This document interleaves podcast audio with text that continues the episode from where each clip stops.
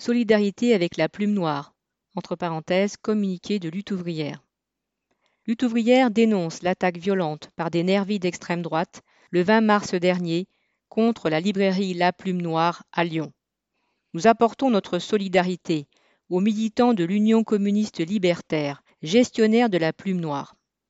Cette attaque vient après plusieurs autres contre des locaux ou des militants de la région.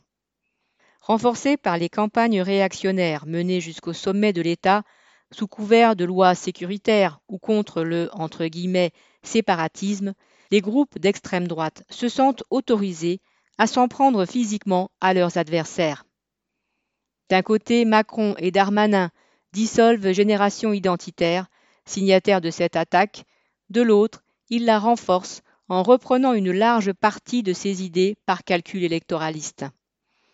On ne peut pas attendre de ce gouvernement qui s'en prenne sérieusement au groupe d'extrême droite.